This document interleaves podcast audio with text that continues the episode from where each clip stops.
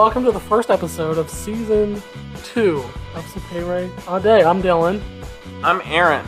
and this is a special episode. Special because while we were having this conversation, we decided it was the start of season two.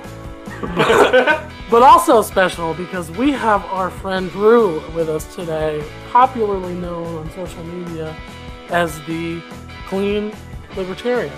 Yes, yes, I like this localization so Yes. far for the first episode. He's yeah, he's from uh, Yukon here in Oklahoma. Yeah. Very active in the party. Um, you know, just a great guy, uh, advancing liberty every day. Yes, and we have some some interviews in common. We were both at the uh, regional convention, the state convention from our last episode or one of our last episodes. So we had a great conversation. So without further delay, here's our conversation with Drew.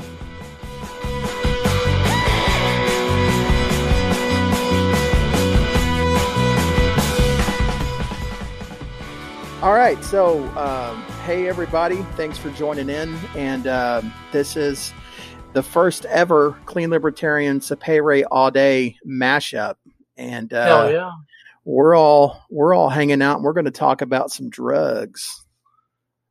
So yeah, Do you like So- drugs, kids? y'all like drugs but um that what what's driven me to want to talk about this and i'm glad that uh my my buddies here were were willing to have me on and and join me to have this discussion is that i've been seeing a lot of people um not really be able to distinguish the difference in between decriminalization and legalization of drugs. And um here's the problem with that is that one will absolutely fix the problems that we have in this country while the other is mental masturbation in my in my opinion.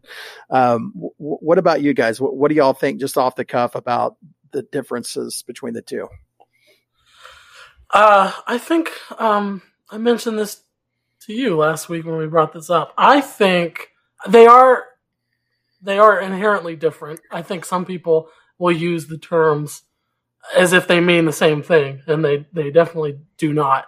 Um, I think decriminaliz- decriminalization is generally a step towards legalization. That's how I view it, and that's why if I'm going to choose between obviously the way things are right now and decriminalization, I'm going to choose decriminalization every single time. But I do that, and I feel like a lot of libertarians do that kind of on the way with like legalization being the long term goal. Well, and um, and and yeah, a lot of there are certain libertarians that would that would take decriminalization over legalization because there's less revenue going to the state that way. Um, and and that's basically the main reason why why they would do that. But I mean, having it having uh, having marijuana semi legalized in Oklahoma so far, you know, storefronts they have a, a legitimate business operation. Uh, whereas with decriminalization, you're not really able to have that. So I think um, there's pros and benefits to both, but I much rather prefer the outright legalization um, with lower tax taxes than they have right now. Um, absolutely i mean i think that's where I think the libertarian stance would be to eliminate the state altogether uh, in terms, and let let the damn market do its thing. Um, but and this is kind of the the argument that I had uh, here recently on Twitter with somebody, and and this person, if they're listening, uh, you you you had the right idea. You just had you're, you're wrong, and I'm going to tell you why right now. Um, but the, when discussing from an anarchist point of view and arguing for decriminalization over legalization. The problem is, is that even using the terminology decriminalization in and of itself implies a state. Um, and Yeah. so the the hesitancy that occurs is due to the fact that people think, oh, well, when it gets legalized, then you get taxes and regulations and this and that, and it's like the reclassification of a drug to be able to be brought to market is completely divorced from the regulations that occur afterwards. What the government does with the substance has no bearing whatsoever on the term legalization or the term decriminalization. Um, the problem that we have right now uh, with with drugs in this country um, is every there's so many different things that are being spiked with fentanyl Uh, fentanyl is a very, very cheap painkiller and it is very potent. And a lot of people are overdosing and dying. Um, what we've seen with the lockdowns is a lot of uh, in in person recovery meetings, twelve step meetings are are not able to meet anymore because churches are closed or or, or they're there's yeah. mandates about gatherings of people, and so they're not able to meet. And so there's a lot of people relapsing right now, and with relapse comes overdose. Um, my problem with drugs being on the black market is there is no way to give the consumer confidence in what they're purchasing. There is no way uh, or method for a consumer to seek damages for buying a bad product. Um, when I go to CVS, I don't have to worry about that aspirin being aspirin. You know, like that, I know what I'm buying in that aspirin bottle is aspirin. But um, the same can't be said whenever I go and buy some black tar heroin. I don't know what I'm getting. And every damn dealer on the face of the earth is always going to say, oh, well, this is the, the good shit. Well, yeah, they're going to say that, you know? they want to sell that. Um, so, yeah. Yeah. Have you guys ever heard of uh, uh, Mario Karts? No. The, like the game, the video game? Okay, no. So there was this, uh, this, I know a couple of friends that, that purchased these, you know, when prohibition was still mostly in effect in Oklahoma. Um, they basically vape cartridges like this one um, uh-huh. Supposed to have THC in them, but they were laced with like pesticides and shit. and um, this was a big thing that circulated around a lot of the groups I was in yeah. a few years ago. And that was like, you know, some of my friends had purchased those and, and consumed those. And of course, it's you can't have any recourse there. It's just don't go back to that guy again. You know, that's right. all it is. Yeah, you know? that's uh that's fucked up. That's really bad. The reason they called them Mario Karts was because the branding had like the Nintendo characters on there from Mario Kart. Um, Unlicensed. So it, it, looked kind of like it looked, legit. it looked legit to someone, you know, just the layman, but yeah. uh, it turned out to be laced. So. I'll be damned. There was a yeah. actually as last uh, winter, this last winter in Norman, there was a guy going around selling what he claimed was China white heroin, and it was not China white heroin. I knew mm-hmm. four people who overdosed from that shit, and it was fentanyl and a cocktail of other stuff. We don't know what it was, but uh, one of them didn't make it. You know, the other three, thank God, made it. But um, there's no what what. So for those families of the person who passed away, there's nothing that they can do. I mean, they turn in, you turn in the dealer. Okay, great. That dealer goes to jail for life. The, the family doesn't get anything out of that. The family doesn't get any kind of compensation from the person who wronged them. Now the state will get compensated. State will get paid all day long through fines, fees, and, you know, obviously sending the person to a private prison and all that fuckery that happens with that, yeah. you know, but, um, the the damages to the actual victim never never gets replaced and or or compensated. That's a problem, and that's exactly what decriminalization would get us. Um, so the difference between decriminalization and legalization is decriminalization is pointed at one aspect of the product, be it possession, be it the manufacturer, be it the the, the trafficking or, or transfer or or the retail once all stages of a product from manufacture to consumption is is made free and open, that is called legalization. And that is what we want to see happen. That yeah. is what we want to push for.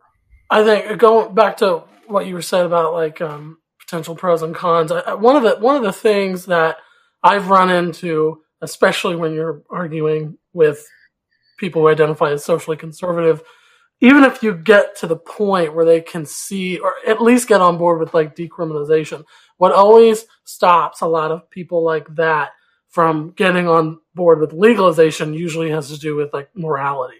And so to uh, legalize something is the same as to mm. condone or endorse it. And naturally, that is absurd. Uh, right. It's not at all the same. You know, I mean, to say that someone shouldn't be going to jail for consuming uh, a, what is now an illegal substance, a foreign substance that impairs only them, is is ridiculous. To say that that's immoral is you know a personal choice. I would never, on the grounds, many grounds, but you know most uh, prominently First Amendment grounds, I would never ban pornography. I also will have a lot to say person to person about these potential social ramifications, the negative effects that pornography has, especially on young people. That is that is to say I want something legalized, to say I want something to be completely divorced from state involvement is not to say I'm condoning it. And a lot of people struggle to get over that. Yeah, a lot of people fail yeah. to, to understand nu- nuance. Nu- nuance? Nuance. Nuance. I, um, I had it the first nuance. time. Nuance. Nuance. When, when new ants are introduced to the colony, you know, yeah. it, it's hard to, to accept them. Things. I think, Drew, I think you and I are in a unique position specifically just based on what I know about your persona. Um, we're, we're both recovering addicts, correct? Yes, absolutely. So, so we both kind of have um, a personal connection with this. We both kind of we we can see both sides to it, and obviously, I think there are. I'm you know I'm not going to say every single argument against legalization is is a bad argument. I mean, I obviously, especially someone who has struggled with this myself, you know, I, I can understand some of the some of the hesitation. Um, yeah, and something I thought was funny, and this isn't this isn't to really argue one way or another. It's really just to add some context. While I was researching and preparing for tonight, I came across uh, a study that was published in the Journal of Addiction Medicine. I'm not going to get too far into it, but one core conclusion was that um, people who use marijuana strongly support the legalization of both recreation, recreational and medical marijuana but persons who primarily use opioid or stimulants, uh, they generally have uh, strong beliefs against legalization of those kinds of substances. And I I get why, you know, having having yeah. my drug of choice being opiate at one point. I mean, I get why. I still think my personal interaction, my my personal experience with this, I still can't help but have it be overridden by some of my principles regarding this. Right. Yeah, I mean, the, you know, here's the thing too is that like I used to look at alcoholics or you know juicers, whatever you want to call them, and say, you know, goddamn, I don't know how the fuck you ever got sober because yeah. there's every time you go into 7-Eleven, you know, it's your your drug of choice is staring at you in the face, you know. Whereas with me, you know, like I would have to actively go seek it out. I would have to go find the dope house, but once I was on the other side of it, it it so I can say and you can say uh, legalize recreational cocaine, and I I don't mean normalize recreational cocaine. Right. You see what I'm saying? There's a difference in between the two avenues, and um, so I I can advocate for one camp, and, and it's it's the cause and effect, right? It's it's because. I don't know about you, what your journey is in recovery. I have gotten so many 24 hour coins and white key tags. I could fucking plaster a wall. I can make a wardrobe out of those key tags. Like yeah. I have relapsed a million and one times and I've tried every which way but loose to get clean. Uh, and, besides taking suggestions, you know, um, but, but in, in, the, in the time that I did that, I, I learned a lot and I saw a lot and I've seen people come and go. And one of the things that I've learned is that jail is like the last good thing that can happen to any of us. Jail is kind of where the downfall starts to happen more and more and more. That's kind of like, you know, it's an uphill battle or it's uphill getting to that point. But once you start going to jail, you start meeting other people who use or deal or whatever. And it's, dude, it's thug college, you know, and, um, the system will churn people out. It just, it, it's a fucking meat grinder. Yeah. And I think a lot of people who are struggling with addiction or even newly in the rooms, like they can't see the forest through the trees, right? They can't understand the real problem here. Um, you know as well as I do that when we come into recovery, one of the one of the big lessons that we have to learn is it was never the substances, it was the person, it was me. There was something wrong inside of me. The the substances were only a symptom of that problem. Hmm. Right. So once I can once I can separate, okay, the substances and then the problem, I can look at it realistically and I can see that like, okay, well, jailing people for possession isn't going to fucking fix this right and for, forcing people to carry the the the the label of felon for what amounts to a mental health issue. Like, Yeah. what the fuck are we doing here? Well, and they can't even keep they can't even keep drugs out of prisons. So it's it's No. like what kind of what kind of treatment is that? There should be some sort of I mean for nonviolent offenses especially, you know, if we're still going to incarcerate people for that, it, it should at least be with kind of a, a treatment centered um, approach, you know? Something Yeah. more positive. If you know, if we're gonna keep prosecuting people for this, it should be in a way that's not gonna kneecap them and make them worse off by the time they get out. Which you know we're we're gonna. I mean, as far as like prosecuting, I mean, obviously, I don't think anyone here is a fan of Trump, but I don't think any of us are fans of Biden and Kamala Harris. Uh, no. the idea that prosecution of, of crime and drug crimes is going to go down under Kamala Harris and Joe Biden. I mean, people who say that just don't know anything about the history of these two people. yeah, yeah, absolutely horrendous picks, uh, Yeah. one hundred percent. Um, the the other thing too is that like, okay, so they have their history, and then you have the shit that Trump says, and one of the things that he said is like he talked about the death penalty for drug dealers. yeah. Dude, like, yeah, that'll work, right? I mean, come on, man, like, uh, fuck. Uh, I get so mad. I'm sorry. I get so mad. Uh, um, and okay, so like I did this, I did this thing a while back when I was still on Facebook. I've deleted that hellhole now, but I I reached out to a lot of my friends in recovery and I said, okay, hit me with your biggest uh, stances against legalizing all drugs. And there was like five different things that popped up. One of them was that if you legalize drugs, people are, are going to start using more. There's going to be more addicts entering the market. And dude, I don't know about you, but I just don't see my 80 year old neighbor starting to do heroin the day it gets legalized. I mean, maybe I'm wrong, but Yeah. he seems Yeah, just chill wait. With the way he is. They're gonna start giving it out for Halloween. Yeah. Oh, that reminds me. One of my favorite news stories. You can find it in local news every year at Halloween. Parents, be on the lookout for like THC laced candy. No fucking person is ever going to give No. away their edibles. And they're Never. never, going to do that. Never. Never. Wished I'd found that neighborhood, man. I got fucking- Honestly, yeah. Oh yeah, hit me up with a location. I'm there. Drop a let- Let, me know who's homie. giving out the edibles, and I will.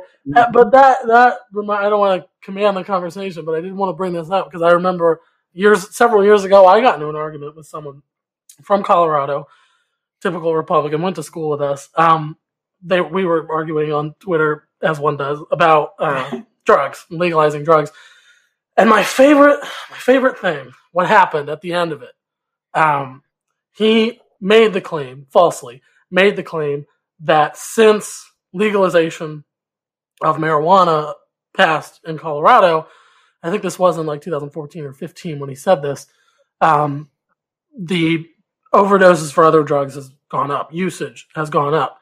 And actually, the exact opposite happened. And I, I brought up the study just to make sure. But in the American Journal of Public Health, published in 2017, um, there was a reversal of opioid related deaths in Colorado since the legalization of cannabis. And my my father, who I'm definitely going to send this episode to, I think he, he's a he's a warden, so he's involved in the criminal justice system. He can see a lot of it. Um, but one of the, one of the things that him and I disagree on is marijuana being linked to as a quote unquote gateway drug. And Mm. you know, I'm you know maybe in the case in the case of some people, you know, they anecdotally say, "Well, my drug use started with marijuana," but I think that normally is like it started with trying to numb them to something going on, and they moved on from there. It wasn't so much that marijuana was a gateway drug; it was that they had personal issues that they were not addressing through more appropriate therapeutic means, and they were turning to any substance. My substance right now, since I've stopped using drugs, my big substance is food. Not to not to yeah. fight the two. I still have issues I'm trying to work with, and right now I'm leaning on on food to make me feel better, and that's I'm overweight, so that's not healthy either. But that's Shit, look at me, man. point. Yeah.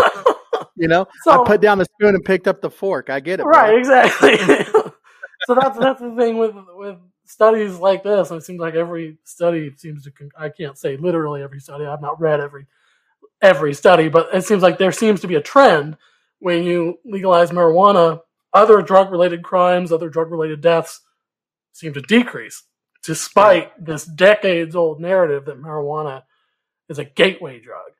And marijuana, we see across the board, you know, hopefully it happens here in Oklahoma.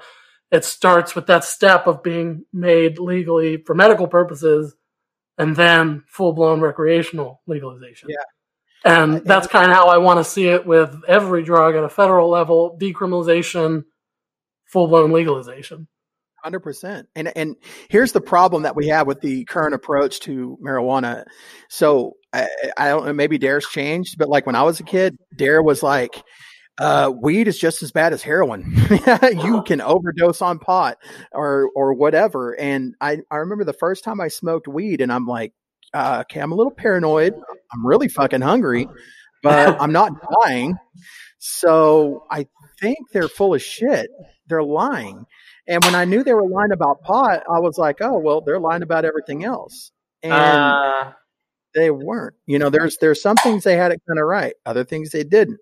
So if we're if we're going to take the approach, and I say we as in like a societal approach to trying to curb substance use, period. Maybe a good start would be to be fucking honest about it. Like let's say what things do. Like let's be Yeah. honest. And so yeah, it doesn't help that, that marijuana is still Schedule One drug. no, not at all. It, it's insane. And so so you're saying it's schedule one okay but then you know i have i'm i'm reading studying history and i'm looking at these history books and i'm seeing that like hey y'all used to sell laudanum over the fucking counter. Like you were prescribing depressed housewives heroin at one point in time. And Yeah. you're saying that, like what the fuck do you know? Like you're saying that that that this weed is bad? Like come on. And and so we really do need to take a different approach to this and lying to our kids isn't the solution. And to talk to address the um the the whole gateway drug thing here's here's my spin on it my take is that it's less of a gateway drug and it's more of a gateway culture and what i mean by that is let's say you really really really like this this nice ipa that you can find at your local liquor store right and that's all you've ever drank right so that's You're that's all pretty you've close to home here. I'm gonna need to slow down.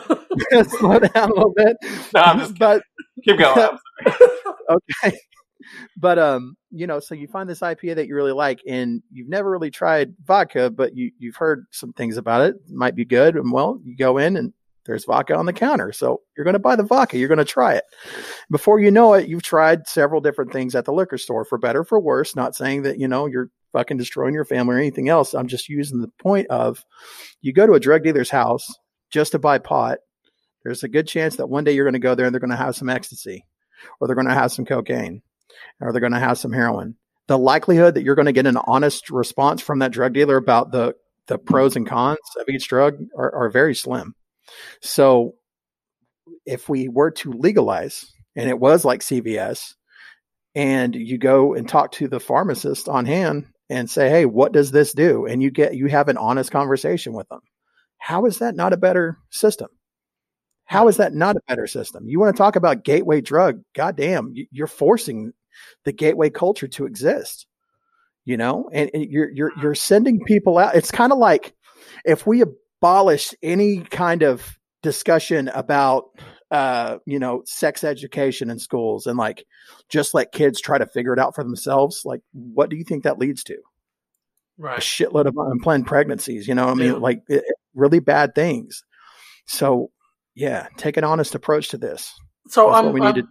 I'm curious of, of what you would say to this then. So I- think in that context, that's exactly right. But to play devil's advocate, I think a lot of people think when they when they hear about drug legalization, they're not thinking about your friendly neighborhood pharmacist. They're usually they immediately try and go, well, it's going to be the big tobacco of heroin. It's going to be the big tobacco of of camp of, of cocaine. They immediately go for these these immoral Philip Morris Marlboro type companies and they're, they, you know they're not trying to think well I can go get advice from my local pharmacist about this or that so so what what is the uh, what would be the response to that if someone raises that issue well what about the kind of quote unquote deceptive marketing that we can see from something that is legal like tobacco if that same thing were to be implemented for a heroin or cocaine.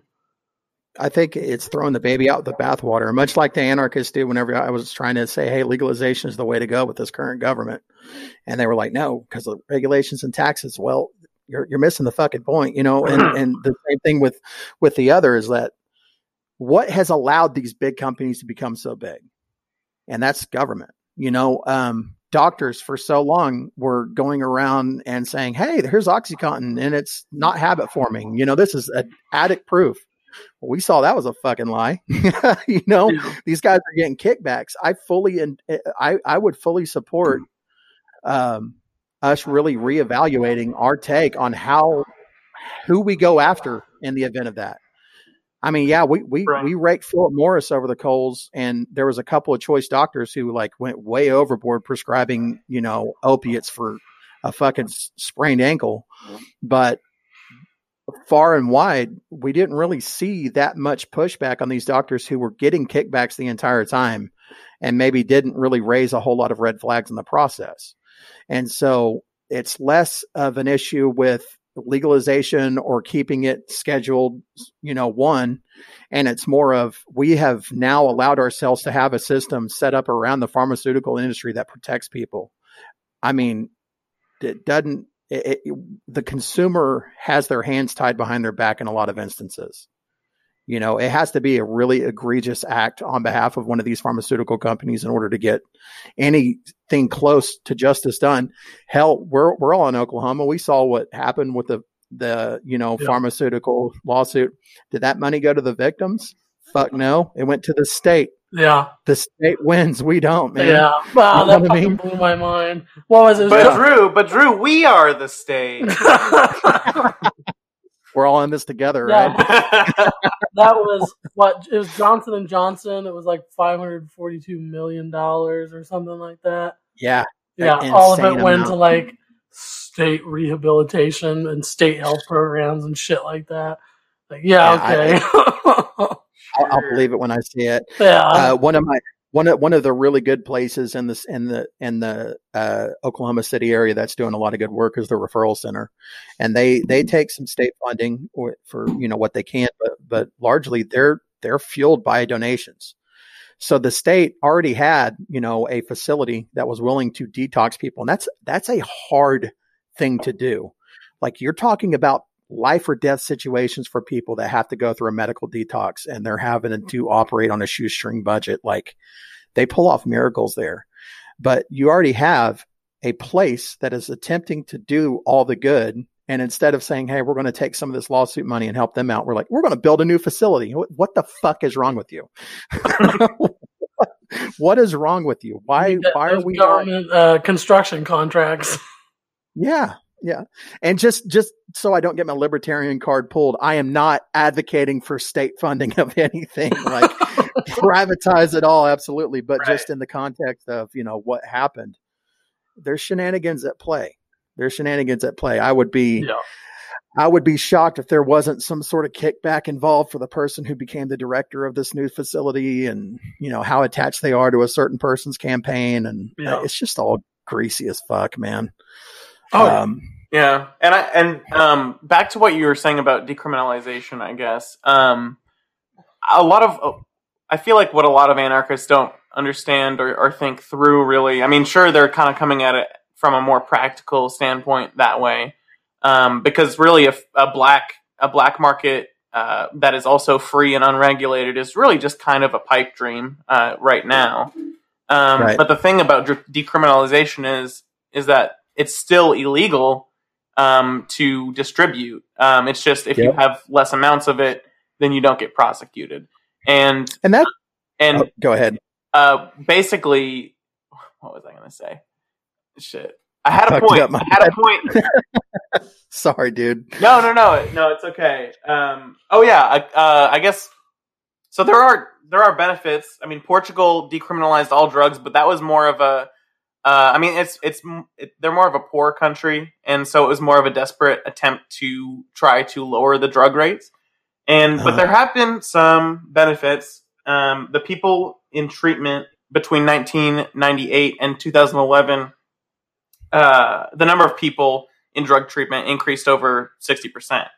Now, uh, more people did experiment with drugs, but um, the stigma is no longer there. You know, people don't abuse it, or or people that do abuse it have the treatment available to them, and it's it's not like a, a stigmatized thing.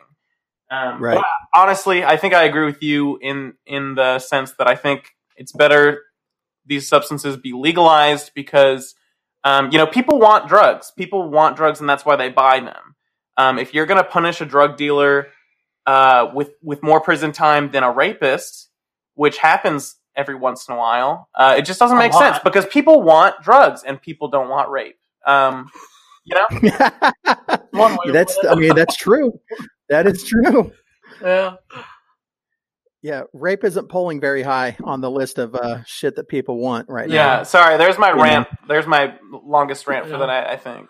Yeah. I mean, I, Nailed it. It's kind of like cliche or a little on the nose to point to it, but like we tried, we tried prohibition in this company, we or in this country. We tried it with alcohol, and I mean, I there, there's some clear differences there, there's some clear cultural differences, but like overall, the theme is very consistent, and it's that prohibition does not work. It only leads to more death, more violence, less safety in the use of these drugs, more people hurt by them, and and, Yeah. and it, it- there's there's no getting past that. Despite the, all these arguments, some of them yes valid about you know the the morality of drugs, the kind of lesser of two evils if we're talking about decriminalization versus legalization, you know, but it always comes back to this.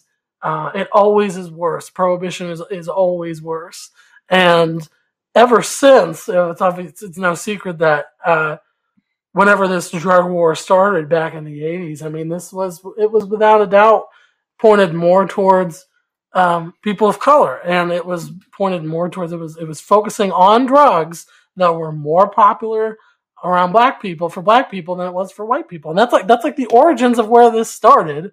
It's where it's rooted. And it's still that those are still present today those discrepancies in drug charges and drug crimes and in every case whether the person who's being arrested and tried and convicted is white or black it never is better for that person or anyone around them uh, as a result No, none at all. And and to kind of touch on your point on prohibition. So here's the fun fun part. So the booziest years on record as far as alcohol consumption goes for the for America is back in the 1800s. Uh, there was seven gallons of corn ethanol consumed per person per oh my year. god That is a sh- shitload of booze. oh my uh, fun little side note the reason we you know we can get into that later on but the reason that there was so much alcohol consumption at the time is because the government was fucking around with taxes and exporting and so as a result uh Americans couldn't sell their booze, so they said, "Fuck it, I'm gonna drink it." So back in the 1800s, back in the 1800s, government pushed the citizens to seven gallons per year. Um, and then in 1919, this was right before the Prohibition era, there was uh, uh, average of 1.96 gallons per person. Okay, so just in on their own, without any kind of legislation, the American public was able to, and, and before Prohibition even happened, mind you, was able to go from seven gallons a year to 1.96. Um, during the Prohibition era, there's not a whole lot of data that's that's accurate because I mean it's a black market drug Right. at that point, so you can't really peg that down. But afterwards, it was hovering around 1.3 gallons per person, and today we're at 2.5 gallons per year per person.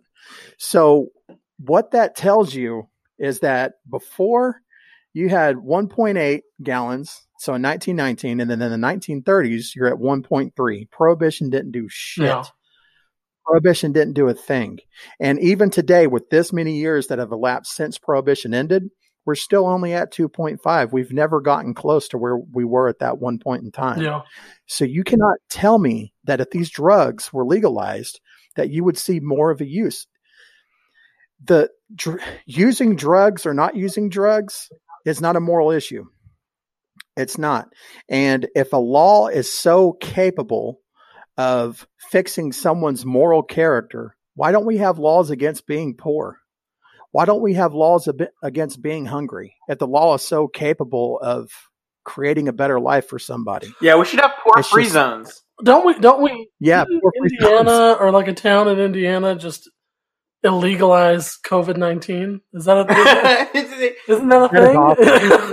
Sorry, COVID, you're not. You're illegal now. COVID free zone. It's like the yeah, it's like the logic behind gun free zones. I think one of my favorite uh, instances of this being demonstrated in, in, pop culture was in HBO's Boardwalk Empire, and uh, Enoch Thompson, who's based on the real life Enoch Johnson, um, played by the lovely Steve Buscemi. He at the very first episode of this series, there uh, a bunch of politicians, the sheriff, all these cronies are coming together. They are pushing for uh, the illegalization of booze because they see the opportunity there. They are celebrating at midnight when the Volstead Act goes into effect. They all cheer with their champagne, oddly enough.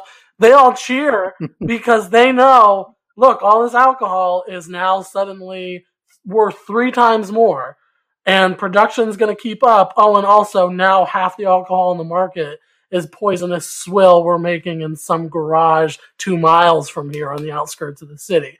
And it's not even safe yeah. to drink anymore. Like that, that's exactly what prohibition did. Yeah, 100%. Like, what are you going to do? You're going to call the cops on me?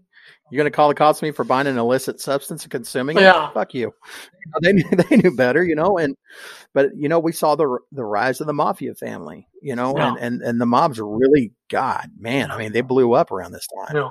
Um, and just like you see right now, man, the cartel has taken, I mean, let's just fuck the cartel. Look at the people's lives in Mexico. Yeah. Ravaged. Ravaged, man. There's a couple accounts I follow on Twitter, and it's like because these people don't give a shit. They're putting like videos of this stuff on Instagram, and these. I saw a, a soccer game with ten year old kids. They're playing soccer, and all of a sudden, gunfire breaks out. Guy gets shot in the middle of the fucking field. I just, I have a daughter, man. I can't imagine that happening here. Yeah. And to think that we're taking the moral high ground by keeping these substance substances illegal and giving these people power, dude, it's fun. Yeah. Dude, yeah, no, the I mean, cartels wouldn't even exist if if these drugs weren't so heavily stigmatized and and just you know kept behind a curtain of you can't have that it's illegal. Yeah. Right. Yeah. Yeah and i don't go ahead. Go ahead. I, I was just gonna no, I agree go. i mean it's it's uh i i feel like well, I'm an advocate of, of pop culture in a lot of ways because when it comes to especially like issues like this, it, it's we're able to like contextualize some of the issues. You know, people hear about oh it was bad in Colombia when Pablo Escobar was the reigning drug lord, but then you watch Narcos, which which I know isn't which even, is propaganda. yeah, it is, and I'm not gonna say hey everybody go watch Narcos and love the DEA, but like I am gonna be like this does provide some context to just how shitty things were, just how much violence was going on. Or uh, I know it was, you know, de- decried by the left because a white woman wrote it, but American Dirt by by Jeanine Cummins. I mean, that is a very good book about a woman trying to escape the grasp of of uh, the head of a cartel in, in Mexico. I mean, it the the kind of violence that that these people face. I mean it's easy to see what it potentially looks like through some of these pop culture outlets. And I don't understand how someone can can look at that to read that or whatever and still think, "Oh, that's fine. It's you know, oh, that's so far away. It doesn't bother me." Or surely legalization wouldn't be the fix, but like it is. And and and to try and get people to that is important and it seems to be very difficult even with the progress that's been made, but hopefully progress will continue to be made on that front. Yeah, I mean we're we're we can all hope so. Um man, it's been a huge fight just getting weed to be yeah understood and realized for what it actually yeah. is. And we're still not even there yet. I mean, here in Oklahoma, it's just medical. It's not legal yet. Um, there is about to be a push uh, for decriminalizing uh, psilocybin mushrooms in Norman. Uh, the OKLP or the central uh, region of OKLP is about to get behind that effort. Um, and let's, we'll see what happens. Yeah. But it, it's little, steps like that in the right direction. But the the biggest point that we have to do or have to set out to do is educate other people, just like your dad. Like you said, your dad, you know, I mean, he's only seeing one aspect of it, Yeah. and he's seeing the worst fucking aspect of it. You know, he's probably seeing some monsters come through his facility, and you know, um, that's it is what it Yeah. is. But understanding that the mentality and the substances are two separate things, and yeah, that's that's that's the challenge. I think one of the last things I want to plug, I'm a big fan of them. Um, it's the multi. What? I'm sorry, I just I just saw the, the big text on there. I laughed. yeah, It says, the, making MDMA a medicine. hell yeah, the Multidisciplinary Yes. Oh, yeah. Association for Psychedelic Studies. They published a seminal study just earlier this year about the positive effects of using MDMA as a uh, as a aid for PTSD treatment, and it, there was yes, massive positive effects that came that that study demonstrated. And so like just re, like you brought up psilocybin i mean just rethinking some of these drugs um, both with the ones that are actually harmful and what it looks like to legalize them but then also looking about, at the ones like marijuana and i would argue like psilocybin that aren't just illegal. There's also a lot of documented positive effects of their use, but they're stigmatized because it's all looped into drugs, illegal drugs. It's all Right. it's all illegal, and there's no nuanced thinking about how they're actually very different from each other. Well, and, and me laughing, also, I will just add, is a result of the, you know, propaganda that has been fed to me because I honestly have not done enough research on uh, MDMA to be able to understand Yeah. What Dylan just said. I mean, I I mean, I'm really just going to have to s- study it myself. But my, There's a lot of good stuff. Let's just say that. okay, sources Yeah. do trust me. dude. trust me. Just take my word for it, man. do trust but but the reality is is that so the the negative um, kind of connotation that the a lot of these substances have gathered is as a result of people who are unable to achieve Yeah. moderation so a lot of these substances when taken in moderation have net positives Yeah. um, MDMA is one of them. It does it wonders for PTSD. It does a lot of wonders for people who are struggling as far as uh, romantic relationships goes. Like maybe a couple's been together for a while, they're just having problems. MDMA is a miracle Oh, yeah. drug for that. Um, that's where it was one of the first uses that it was. You know, um, same thing with LSD. Same thing with psilocybin mushrooms. Like there's there's applicable places for these drugs to exist within the free market where they can do some good. And we cannot bubble wrap our society. If we haven't found out after 40 years and a trillion dollars fighting a drug war that's gotten us a police state from border to border across the entire nation, I don't know what it's going to take. If that hasn't opened our eyes, because you got people who are BLM uh, rioting, doing this or that, protesting. They're pissed off, and they're just there's no real direction. But I'm telling you, man, you end the drug war, a lot of these Yeah. problems go away. You're, there's no need to militarize the police if you're not having to do no knock raids on drug Yeah. dealers' houses. There's there's no need to have that fucking bearcat that our tax dollars paid for rolling down Main Street with Ridiculous. sheriff written Yeah. on the side. Like, there's no need for that. It's insane. It's just Well, absolutely. and it's something like forty-seven percent of of men in the United States are in jail for drug offenses. If we were able to free all those people up, get them out of there, you know, for their non-violent offenses, shouldn't be e, they shouldn't even be offenses. Yeah. Um, we, we would free up Right. so much revenue either to give back to the people or or you know if we have to keep it in the system, rehabilitate rehabilitation services. Um, but I think the the one of the one of the best innovators um, in in trying to make it more of a destigmatized thing is Ross Ulbricht. You know, he created Silk Road, um, and of course, he's in jail for the rest of his life. So I just want to plug right now, freeross.org. Um, go ahead, sign that petition, Yes. make a donation if you can. Because Ross Ulbricht created a website where you could uh, sell and have delivered to your door with no danger from buying from a physical dealer. Uh, any any kind of drug you could imagine, really. Um, which you know Mhm. that wasn't good for people with addictions, but it, it was sure was good for uh, you know just destigmatizing all that stuff. And um, I don't. I guess that's where I'll I'll cease.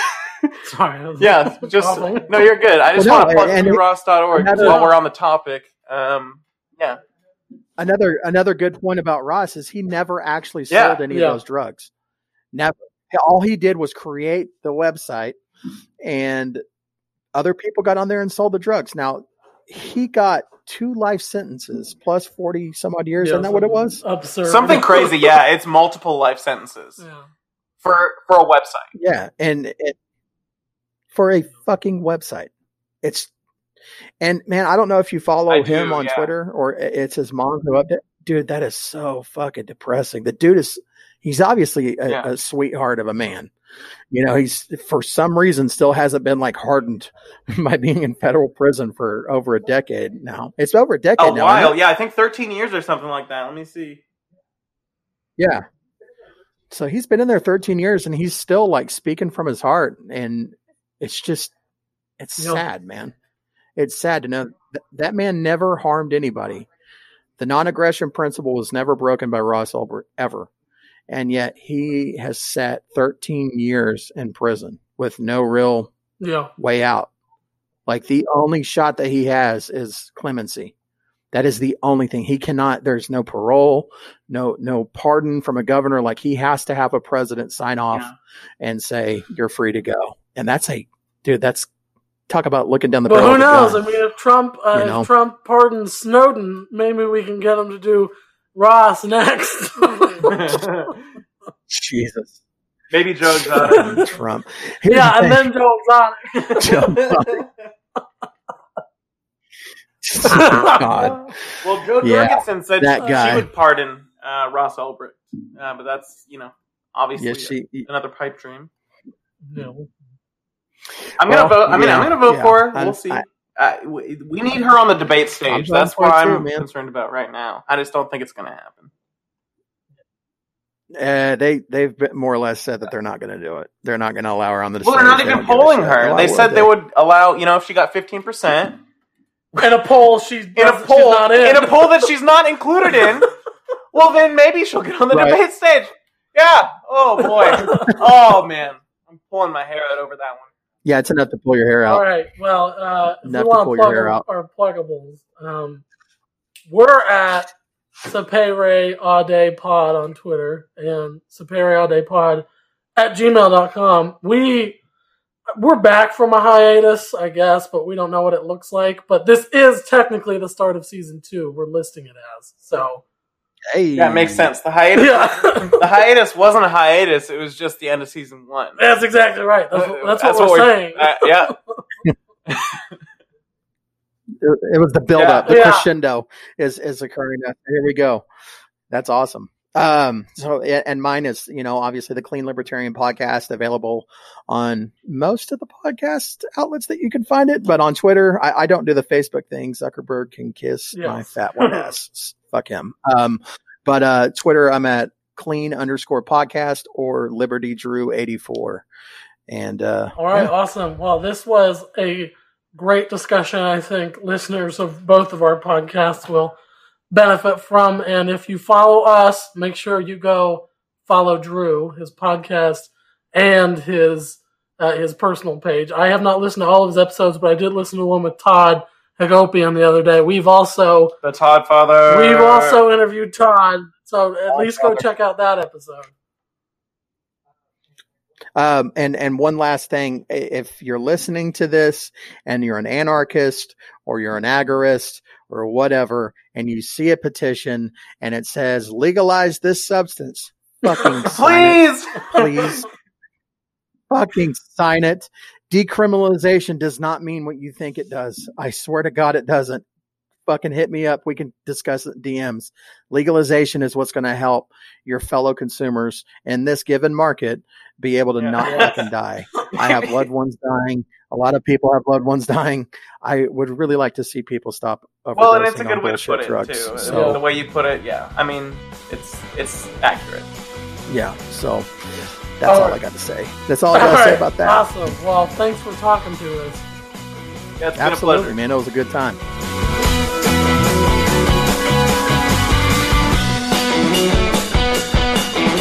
Sapere Aude is a production from Gaudium for fun for future. Hosted by me, Aaron Johnson. And me, Dylan Shoup. See you again next time.